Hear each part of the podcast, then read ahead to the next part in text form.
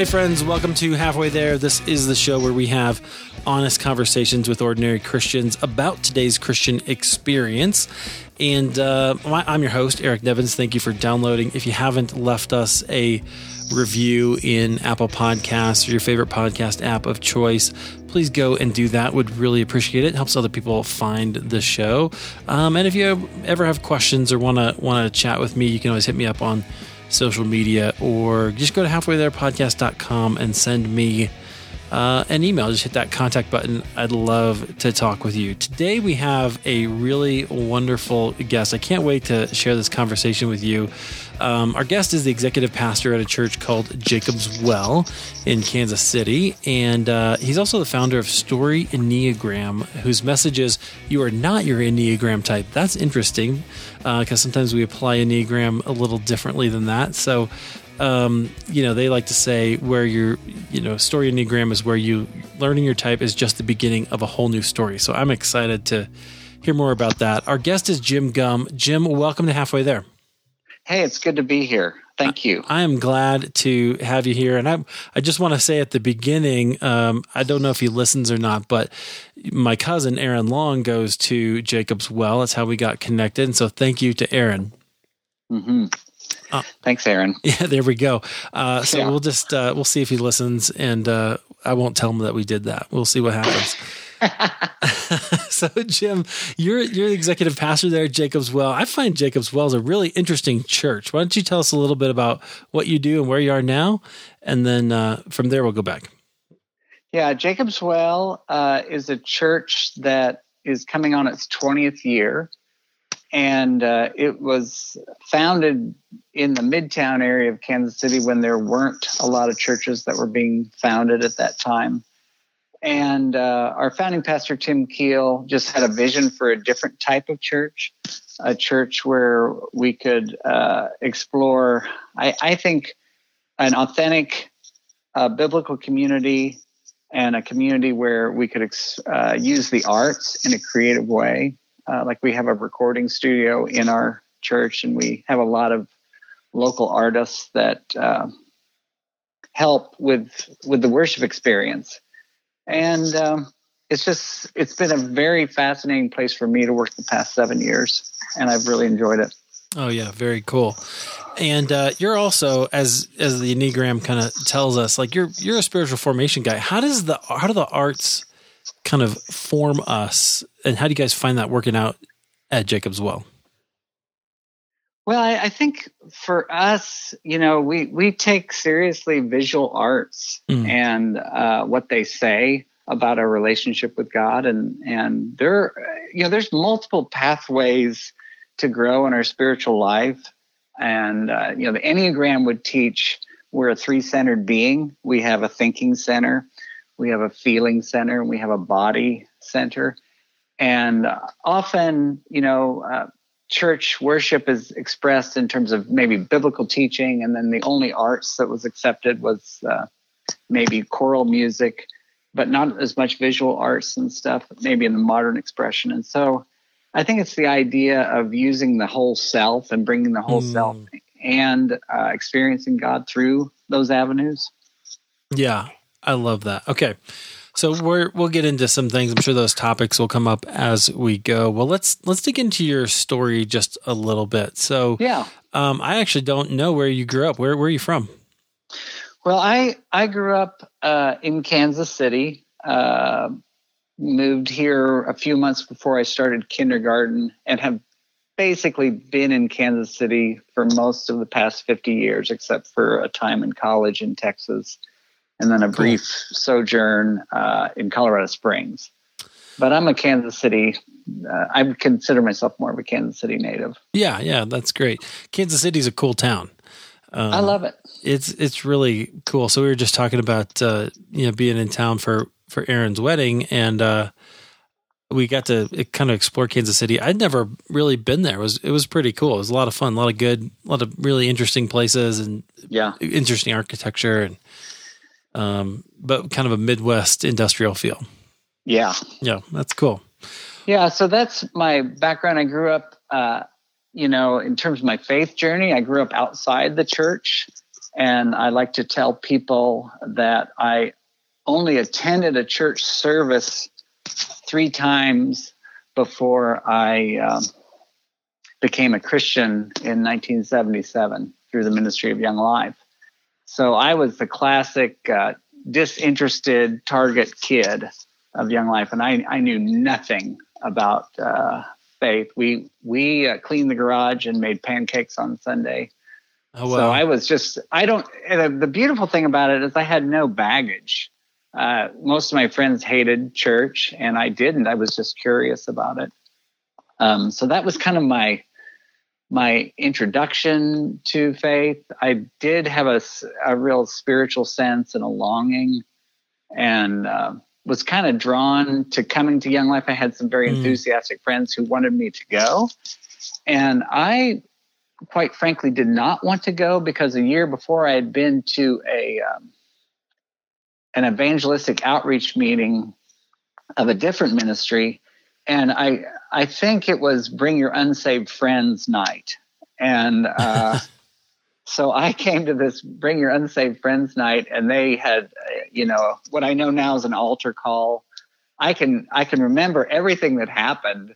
I can remember the verses, even though I did not really know the Bible. I remember the verses that were being shared, and I think he, I think the young man took me through the Roman road of, uh, you know, wages of sin. Mm-hmm. We have mm-hmm. all sinned, and and then he, we got to the end of it, and uh, he said to me, "Well, uh, do you understand everything so far? And it was kind of like, I, I think so. You know, I literally had no context, uh, no no idea of the relationship between God the Son and God the Father, Jesus, holding, you know, nothing, zero.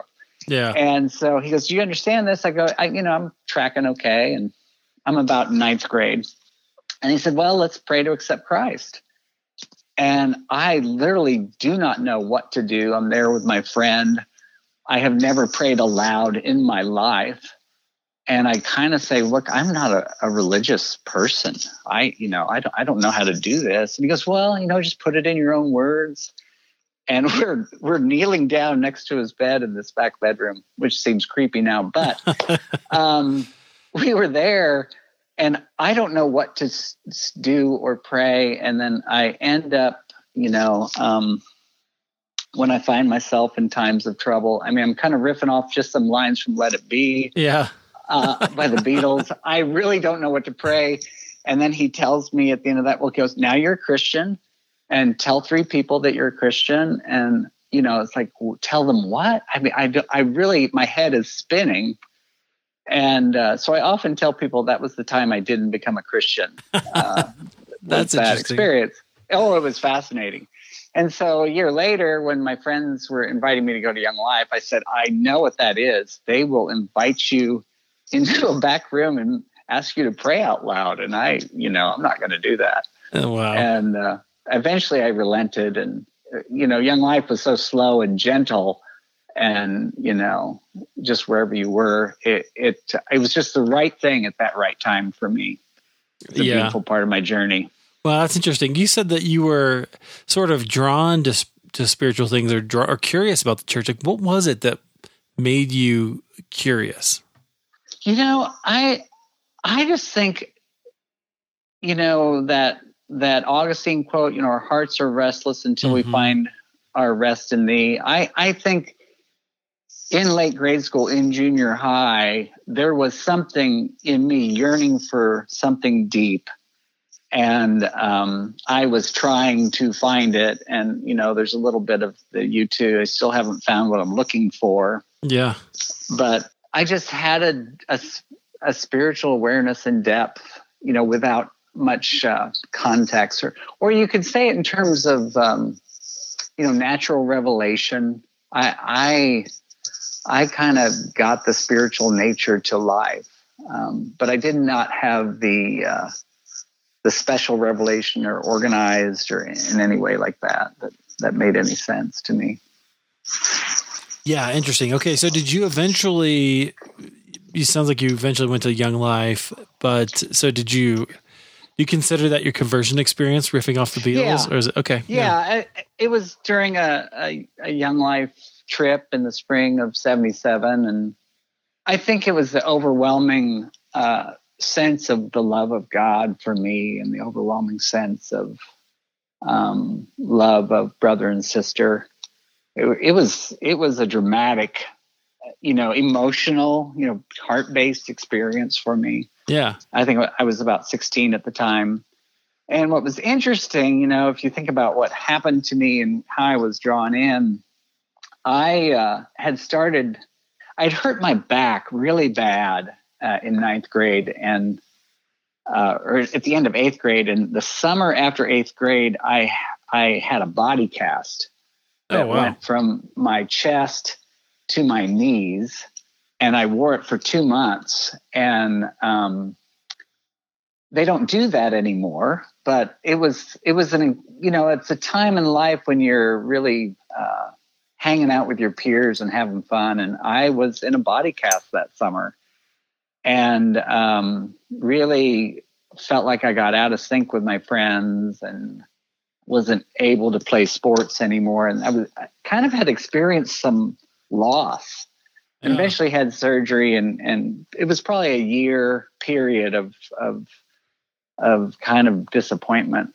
And that was a setup in a sense for me uh, in terms of kind of that uh, asking questions spiritual awakening all that happened. And during that period of time when i basically had no friends because i was in a body cast or just hanging out recovering i started playing the guitar. And uh, that sophomore year when i went to young life um, they had guitar players up front and they were high school kids. I thought, well, that'd be a cool thing to do. And it was almost as if my conversion experience and my opportunity to do something with my life uh, as an, I became, I was on this trip where I met the Lord and I was the only one who played guitar well enough to lead music.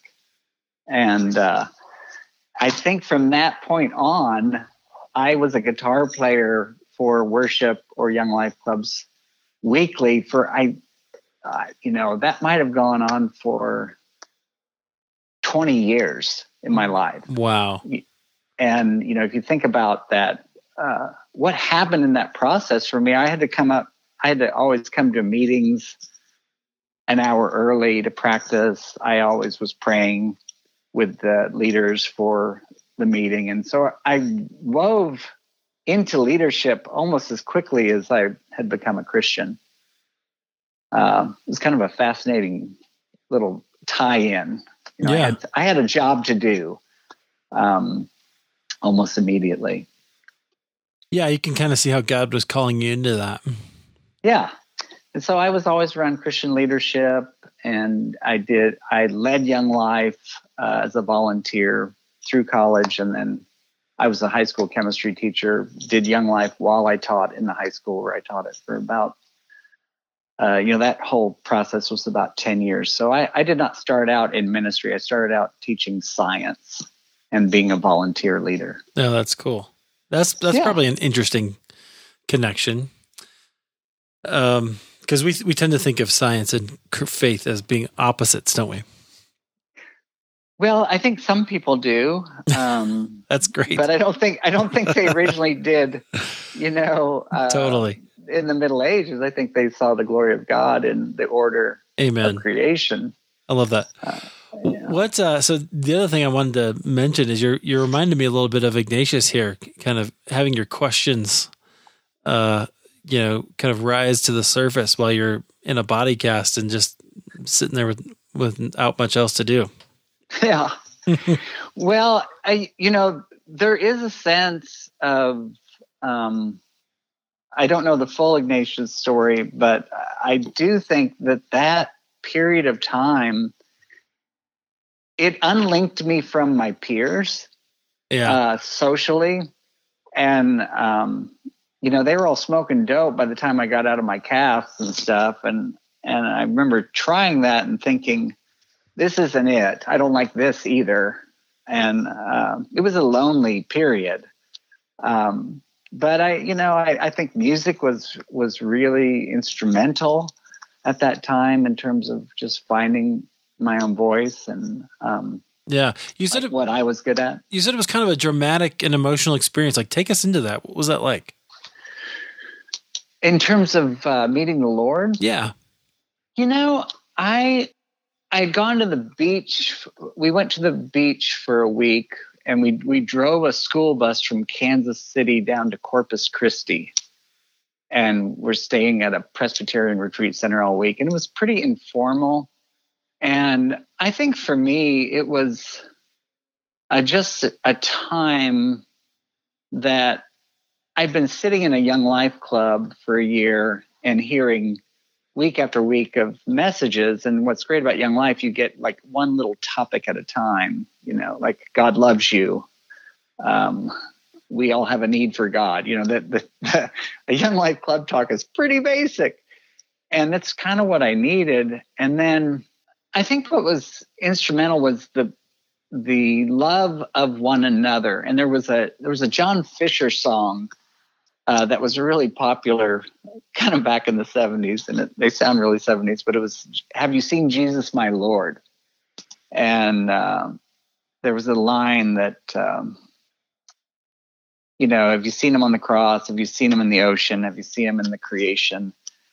Uh, and have you seen the face of christ on your brother? And I think it was actually the community experience mm. combined with the theological experience that was the overwhelming uh, experience of it.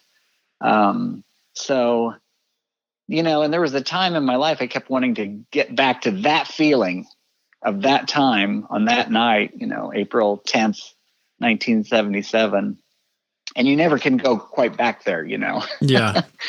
but, uh, it was dramatic at that time, and there's a certain part of me that uh, I think the way I am wired is I I've had these interactions or episodes with the Lord that um, have been transformative, and and that was a key one. Yeah, that's interesting. So you you can look back and see that you have just a, a bunch of moments, like or times yeah. times when God's really changed you? Well, and I, I think of another one, and this does segue into why the Enneagram is important to me. And uh, it was 1991, and I'd been on Young Life staff for about um, a year. And I remember at that time, uh, we, it was December, and we went up to this Catholic retreat center about two hours from Kansas City, and we were uh, going to do a silent retreat, as in no, you know, no talking. Yeah. And uh, we were taught kind of some basics about centering prayer, but I don't remember that being used. But we were supposed to try to spend about four hours a day in prayer, and then every day for about an hour, uh, we would meet with Brennan Manning, who would act like the spiritual director. Wow and we just talk about our life. It was it was a profound experience, just six of us. Yeah, that's and, not uh, you. That's you can't just drop that name, Jim, and and that, that's awesome. So you so you were directed by I Brennan Manning. upon it. That's I fantastic. Stumbled upon it, and what happened in my life that that first um, fall, I was on Young Life staff. I uh, was really overwhelmed, and I was overwhelmed with the job. I was overwhelmed with um, the feeling of I don't know how I'm going to raise this budget. I had been married about six or seven years and had a young child and was feeling inadequate in most areas of my life.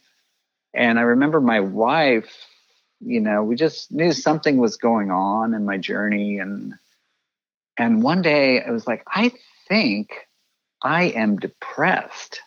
I think this is called depression. And I, I really had no um, context of that in my whole life. And it kind of sh- surprised me. And I think, you know, the juxtaposition of leading young life, which seems like a party all the time. And, you know, you start every year talking about, you know, that God invites you to this abundant life. And I wasn't experiencing that at that time in my life. Um, that was really hard. And, um, you know, I was uh, really trying to prove myself and uh, was working a lot. And uh, I remember my wife asked me this question uh, she said, when I would come home from work and I'd say, Hey, I, I, just need to make a couple more phone calls. There was always somebody to talk to or something that needed to happen. And then I'd be gone, you know, three to four nights a week and work most of the day. And my wife asked me, she goes, So when when are you not working?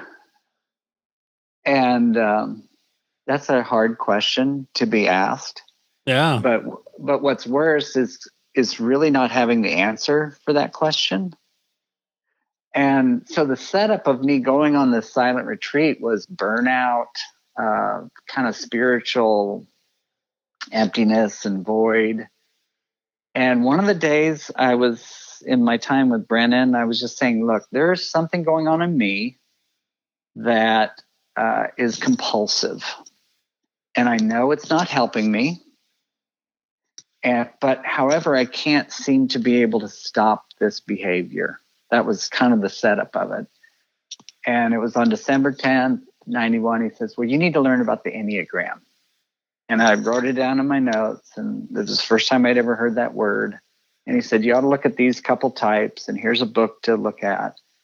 And went home from there and immediately kind of went on this Enneagram journey that's gone on for 27 years since then. But the thing that I remember learning at that time that was the profound spiritual moment was Brennan Manning was all about the relentless love of God.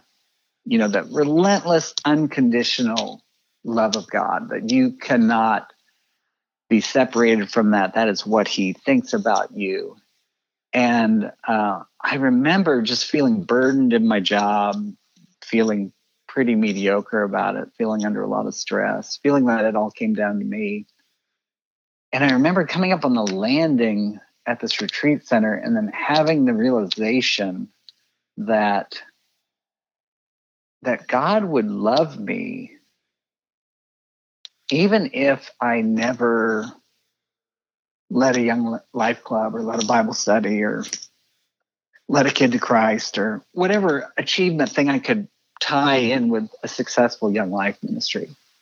That I was really free to, you know, just be loved by God. And it was kind of a, what I would say is the beginning of an unlinking yeah. between my who God is and how he loves me and my what I do for God.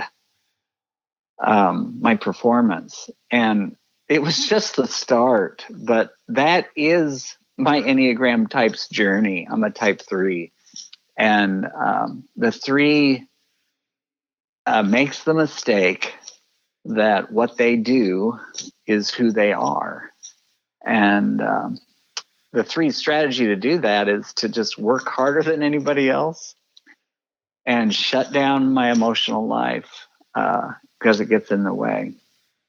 And that is a recipe for depression and anxiety and lack of intimacy in relationships and on and on. So that was a critical time, you know, for me at that juncture. Yeah, I bet. Wow, that's such a beautiful story about how you realized God's love for you. That's that's pretty incredible. Yeah, and like, what does it mean to be loved by God unconditionally? Like, mm-hmm. un, you know, I could give a sermon on that. I could give a message that we're saved by grace. Oh, I personally did not live that in a existential way. I was performing for God. Yeah. Yeah, because you were performing for everybody, right? Cause everybody, because that, that was your that was your job. That was that's yeah. what you thought you, was expected of you. Yeah. And, and the, it's and it's subconscious. You know, the Enneagrams say those forces work on you subconsciously, but man, they were ingrained. And so I was working to please kids. I was working to please other leaders. I was working to please adults and donors who were giving money to show that I was worthy of their support. You know, and uh, that was a real critical point in my life. Yeah. Wow. Yeah, thanks for sharing that. I I just that whole that moment, you know, that is really what I think this show is all about. Um, mm-hmm. You know, realizing that God loves us and that we don't actually have to be there or get to a place, you know, that we're that we're trying yeah. to get to. We're we're actually loved by Him already. We are. And and you know, if you can take that into the deepest part of your being, there is tremendous freedom in that. Just tremendous oh, yeah. freedom. Uh, you know, all God wants me to do is show up every day and and be present and respond as He would want me to respond with what I have, not with what I don't have. Right. But what I have today. So, how did that change how you interacted with Him? Well, I, you know, I think it was the it kicked open the door in terms of, you know, maybe a more reflective, more emotional uh, response, more honest. Uh, also, being able to um, catch for me what are the traps. You know, the trap for my type is to over-identify with what I do, and um, you know that's going to be the trap to the end of my life you know that's that's kind of what your enneagram type is about it's you have a a thing that you do. And it's uh, an adaptive strategy. And um, so you know what's the hope for all of us? The hope for all of us is to recognize when we fall into that trap and to catch it before it, it engulfs us you know whatever our our trap may be. And so that you know i I'm a slow. Um, I think I've been on a slow growth period for 27 years with some episodes, uh, but I would say just um, part of it. I would say is this that what I'd call a disidentification from type. You know, which yeah. is the ultimate journey with the enneagram. You know, you're not your enneagram type, so I am not just a doer. I'm just not an accomplisher. The truth is, I probably can get more done in less time than the average person, but that's not who I am. And so, what what's happened over this journey is um, my pace is much less than it used to be. And what I have to fight is a false voice that comes in that says you're lazy when you take time off. You're lazy when you rest. And uh, that's the, you know, when you try to undo your type, like I'm productive and accomplished and I've achieved a lot, uh, and you stop doing that, you you have an identity crisis. yeah. And, so so then that takes you into the sort of identity part of the spiritual journey, right? The yeah. introspective part. Yeah. Yeah. What was totally. that? What was that like for you? Well, um, I that's what I, I think that's the, the unconscious forces that that operate in our life um, are the ones that um, kind of drive us, the, the, passions that drive us. Um, in my case, to be seen, uh, to be seen as competent or accomplished or successful and playing to that, um, you know, I have to let go of that force in my life. And then I also have to live with what I would call the discomfort of slowing down my pace while feeling like, oh, yes, I'm still okay and God still loves me. And that's my work. Now, your work may be different, and everybody has their form of some work, but that's been my work um, you know, so my wife on the Enneagram is a peacemaker, uh, type nine. And if I was to talk about what our journey was as a couple, you know, when she first read our two types, she said, We are doomed. This is this is a terrible match. I have married the wrong person. And I would have described, you know, our early married life as picnics and projects. You know, she wanted to relax, be in nature, enjoy being together, and I wanted to uh, strip wallpaper, uh, paint a room, refinish a floor, build a piece of furniture, and um, you know that it, it just really showed up. And you know the the ultimate thing, you know, 30 years ago uh, before I knew about my Enneagram type or my compulsion, I built a log house Oh wow! And I was I was thinking I was going to build a log house during my summer vacation from teaching, and of course you can't do that. but I had no lack of confidence in it. It literally I worked every day, every night, every weekend for about nine months, and it it really about did me in. But you know that's you know, but I don't look like that anymore. Thirty years later, I I can still get things done, but I have a lot. I have a lot more balance in my life. I'm able to relax. I'm able to build in what I would call um, a rule of life, spiritual practices that keep me centered and keep keep me from my passion running away with my life. Yeah, basically. Yeah. So, do you have have you ever had a time you know since you came to Christ that was, um, yeah, I guess you described you're kind of depressed and burned out. Was that was that like a dark night of the soul for you, or like that sort of wall oh, experience? Yeah. Or yeah. Oh yeah, I would I would go so far to say that um, that time that I had the retreat with Brennan Manning, I was just about at the lowest period I'd ever been. I experienced insomnia, uh, which I had never done before, and you know, you have so many when you're up for an hour, two hours in the middle of the night, and you can't go back to sleep and it is crazy making and um, you know i i hate to say it but at that time i could understand what suicidal ideation was. I never got into the planning phase yeah. but i did get in the early phase where you go boy it would be better if i wasn't having to deal with this or i wasn't in this situation and you just kind of have this longing to escape but feel trapped i understand that and it's it's incredibly frightening. And I used to be a pretty, you know, joyful, positive, optimistic person. So it it blindsided me. And I often tell people, you know, I, I think going into ministry at age 29 and really being ill equipped personally to do it, I had my midlife crisis at 30.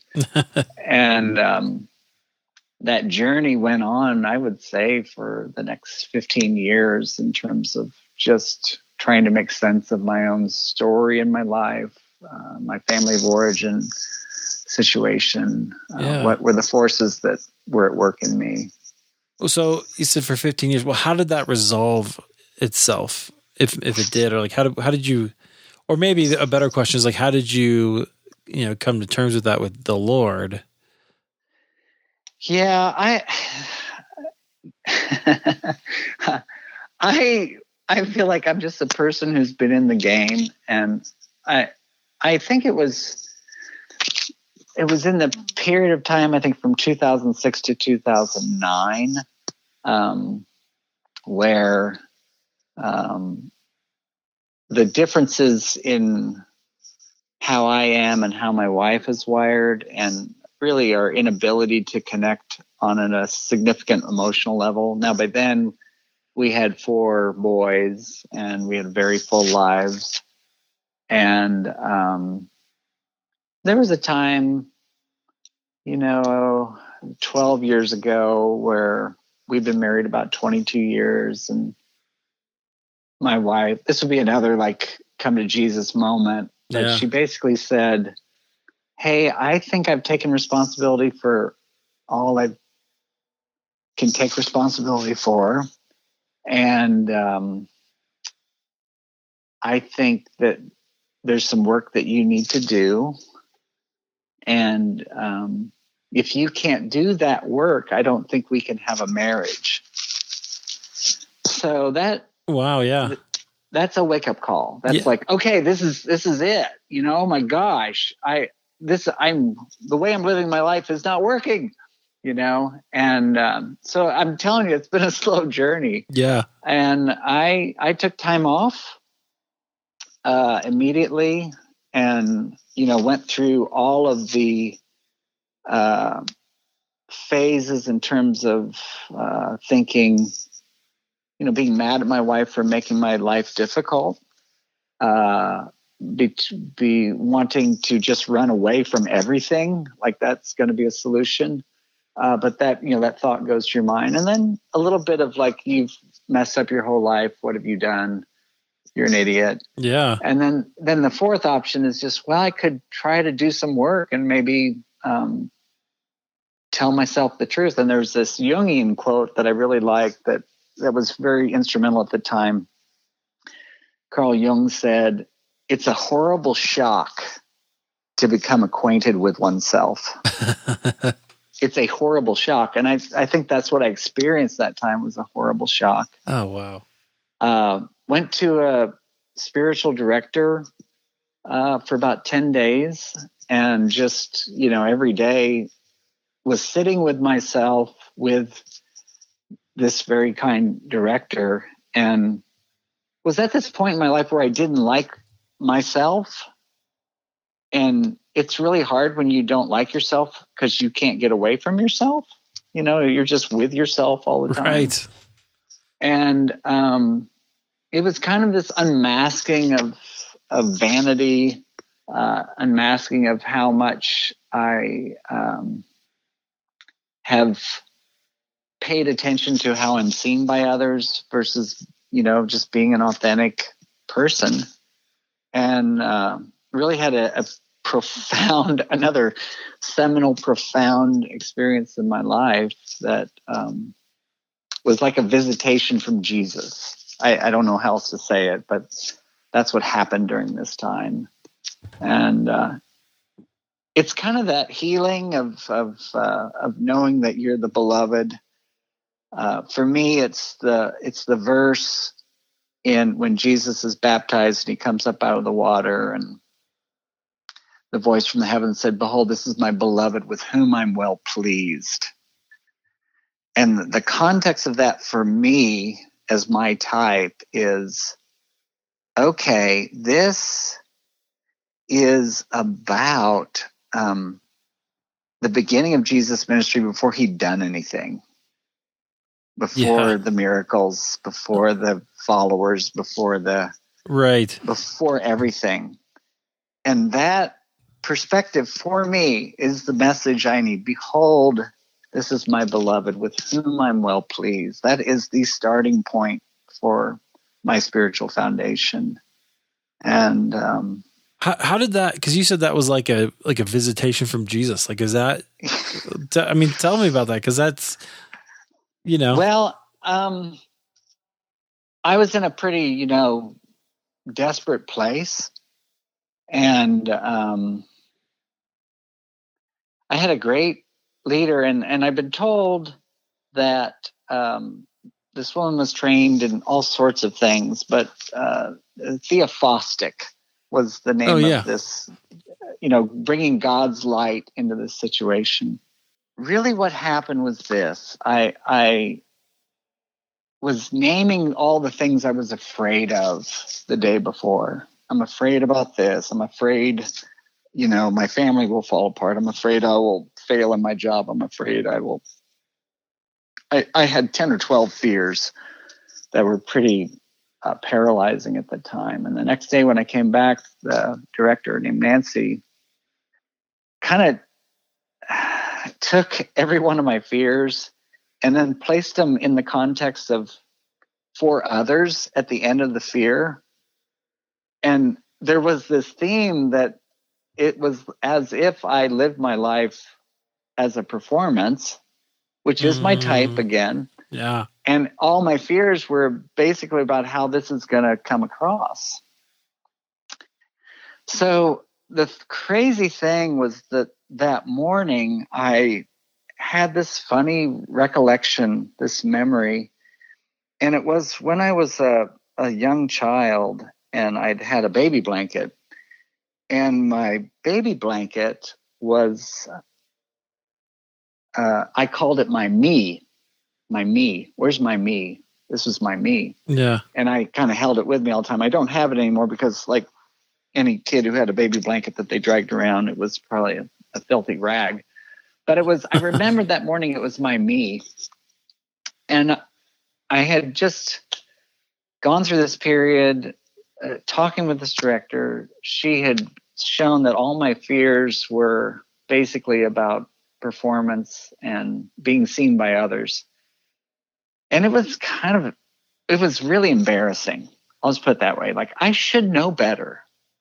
Like by now, I've been at this thing for, you know, almost 30 years of trying to live a spiritual life. And I, Yeah. you know, wasn't doing very well. So she goes, Well, what do you want to do? And I said, Well, we'll just take some time to pray. And so we were praying. And, um, you know, I was confessing this. And then I had this image of Jesus sitting right next to me. And he had in his hands my baby blanket. And as he took this blanket, he was just very, very gently just folding it over and over into this little tiny square. And then he he took it and he just placed it into my heart. He just pressed it in. And that was it. That was this um, kind of a strange, you know, mystical, like what just happened. I think the best description of those experiences are that they're like conversions. Yeah. It's it's like a conversion experience. And it's, you know, I I don't talk about it very long often, but when I do it, I still feel it and you can hear it Yeah. in my voice, but Yeah. Well, thanks for sharing that. Uh, obviously, it was an intimate moment with Jesus. it was. I love was. that he does those things. Like that just I think is so beautiful. Yeah, Um I mean and he told you what you needed to know, right? he did. Yeah. He did, and and uh, so that's. I would say that episode that's now coming up on a little bit over twelve years ago, really was the beginning of healing of my heart, Hmm. healing of my marriage, healing of my relationship with my kids and friends, and partly just integrating me back as a human being. You know Yeah. um, so that's that you know I, I really can look at my life as kind of these episodic profound um, encounters i think encounters are the right word Yeah. for all those things that i, had an encounter with jesus and uh, there i'm a heart type and um, that's what i know from the enneagram too a three is a heart type Yeah. and I'm very emotional. And um, my strategy is to shut down the emotions to get crap done. And Oh, interesting. I need to lean into my heart. And uh, that's where life is. And that's what I can give to others as a minister or to my family. Oh, All heart based. That is so beautiful. Okay, it tells us a lot about you. I appreciate Yeah. that. Um, so I do want to talk a little bit about what you're doing with Story Enneagram, Yeah. and uh, so that's um, very interesting. So you you kind of went over it a little bit. You're not your Enneagram type, so your Yeah. your your idea is you have to, you know, you this tells you about yourself, but then you're more than that. Yeah. So I have had a passion for the Enneagram since I first learned it. Uh, the Enneagram lived in um, kind of more progressive, you know, non Christian communities, uh, human potential movement in the West Coast, Catholic communities, but not so much in conservative Christian circles. And uh, I usually was the one person who told people about the Enneagram for many years. And um, so I wanted to be better at teaching it. And when uh, I was in my 30s, I had neither time nor money to pursue it. And so in the last five years in the community where I've been, I've, I've pursued certification, I've pursued uh, training and kind of education. And I've also done probably 30 workshops and on the Enneagram. And I was a science teacher and I taught chemistry. And if if you were at a cocktail party or and you said to someone, "Oh, you used to teach. What did you teach?"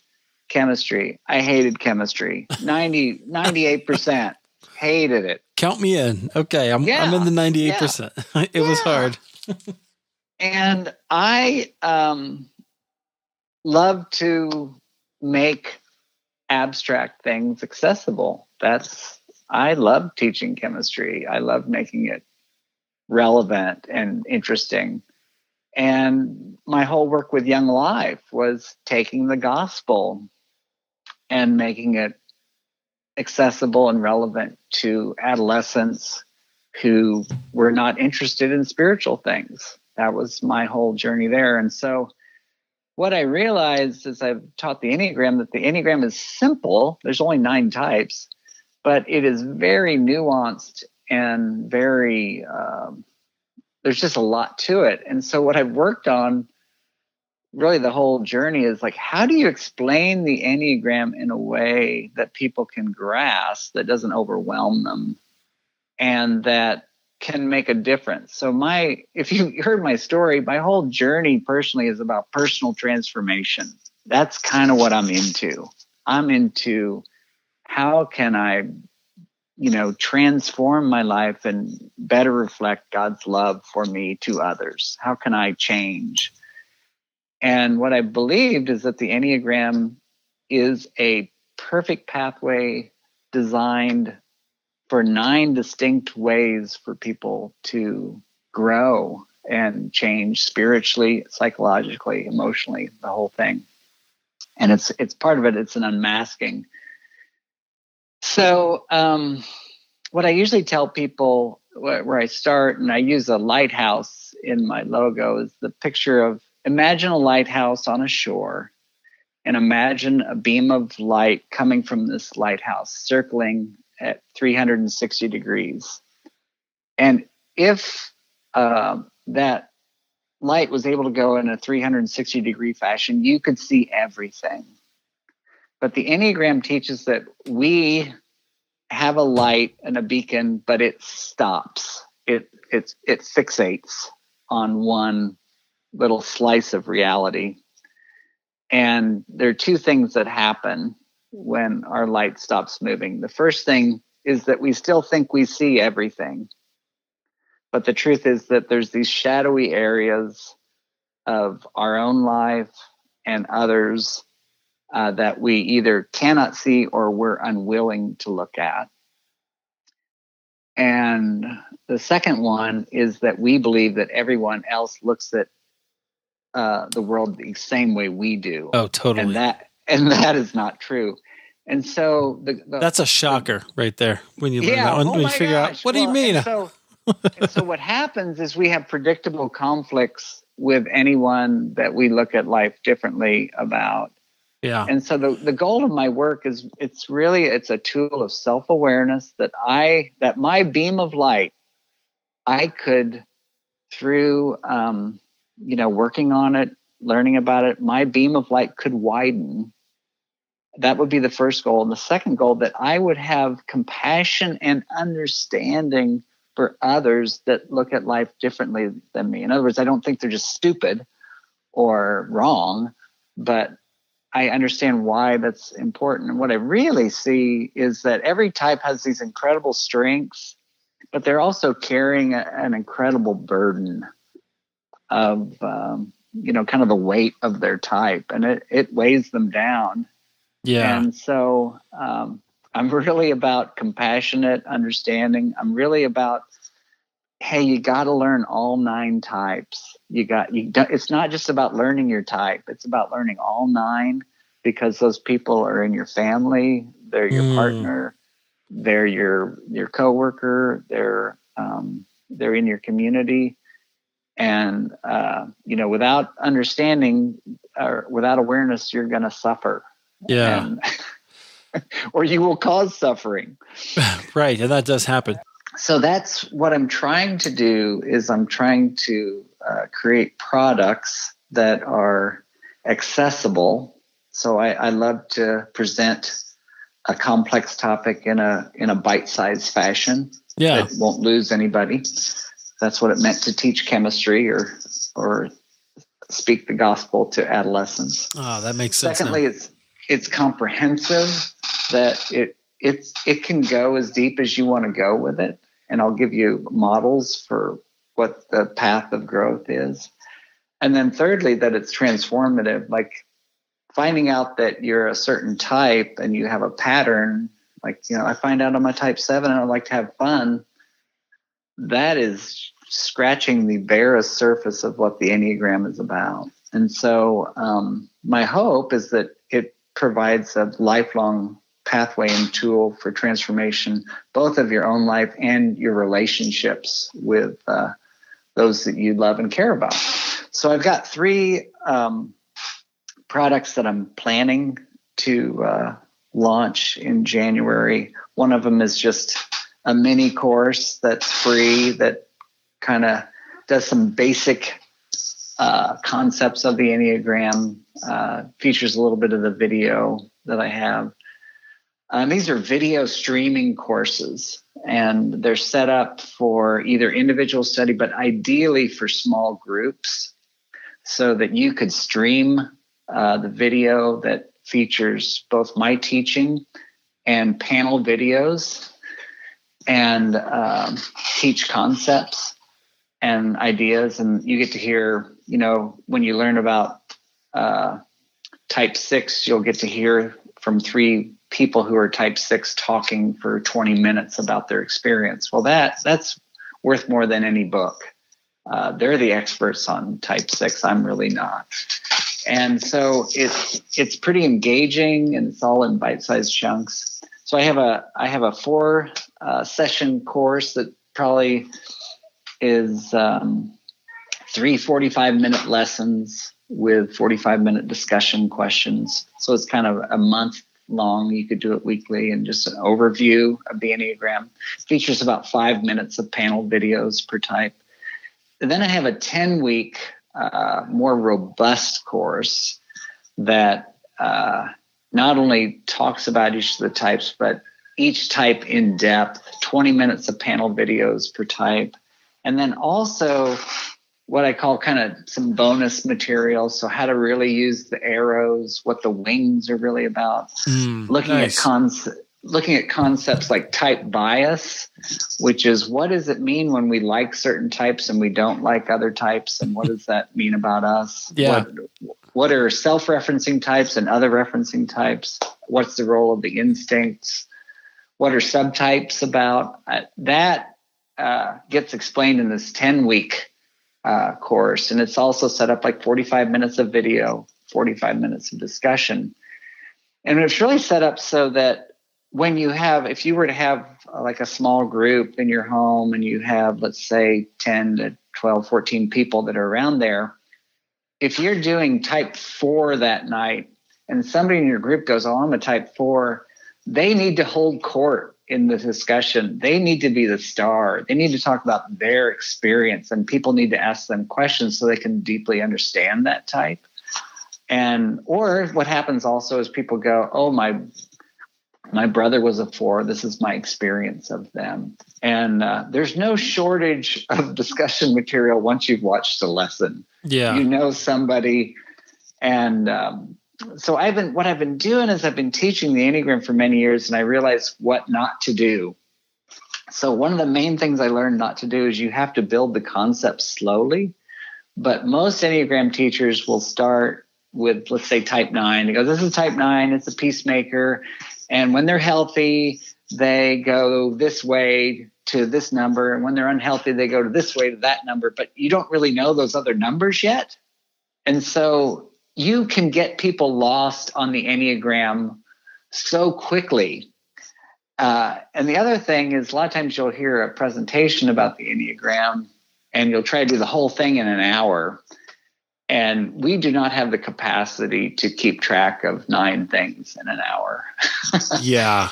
And so it just all, by the time you hit the fifth one, you're kind of tired and it's blurring. And so both of these are set up where you're only doing uh, in the short course, you're doing a center at a time, and it's all based around centers, the, the three heart type centers, trying to understand the themes of those type, the three head type centers, the three body type centers. And then the big course really takes the time and really goes in depth with each type and that kind of goes underneath the hood and the motivation. And then there's some really surprising things about the types. So type five, the thinker of the observer, is paradoxically the most sensitive of all the types. However, they appear to most people as kind of almost stoic and emotionless, but that's not the truth about what they're really like. So that's another thing that I really like to bring in and really call people to really their truest self that they could be free to live that out. Yeah, which is fascinating. It uh, is Great. Well, that goes definitely with your your mantra um, yeah. of where learning your type is just the beginning of a whole new story. It's just the beginning, and and what happens, um, you know, a lot of people that I'm really grateful for how the Enneagram kind of hit a tipping point the last couple years. Yeah, and um, I don't have to be the one to introduce it to people, which is great. Uh, however, I think it's a little thin sliced. Uh, it's it's it's uh, in the caricaturization a little bit, or it's um, it's kind of missing the essential thing, or it also it can be abused, and you can just put people in boxes. So you know you can say, "Oh, okay, you're one. You just always have to be right," and that you know without understanding what's going on with the one that's a real painful message to them because ones have a real strong inner critic and they're the most self-critical. And if you if you see them as like they're always correcting you you're missing like the burden that they have where they're really fighting this inner demon of this inner critic that um, always points out the mistakes that they're making. And that's really hard to live with. Yeah so my hope is to uh, take advantage of the popularity of the Enneagram, but really call people to go much deeper with it for their own sake, and especially um, to have compassion on other people and really grow in their love and appreciation for them and heal relationships. I, I'm convinced in my own family, my wife's a nine, I'm a three. We have four boys. One's a four, one's a five, one's a six, and one's an eight. And there were some pretty classic, you know, Enneagram conflicts in there that have been healed by understanding and appreciation. Oh, I love that. Okay. Well, friends, if that sounds appealing to you, something you'd like to check out, absolutely um, head over to halfwaytherepodcast.com where we've got links to uh, Jim's Jim's website, or just go straight to storyenneagram.com. You can find everything there, his courses, and uh, everything that he just mentioned to take you deeper with Enneagram. Uh, Jim, do you anything else you want to leave us with as we wrap up here? You know, it's been a delight to speak with you, Eric, and I kind of was. It was fun for me to remember um, remember some of my own stories that were really seminal. So I appreciate the opportunity. That's awesome. Thanks for being here. I appreciate it. And uh, friends, once again, halfwaytherepodcast.com. Uh, you'll find links to everything we talked about. Thanks a lot. Thanks, Jim. Mm-hmm.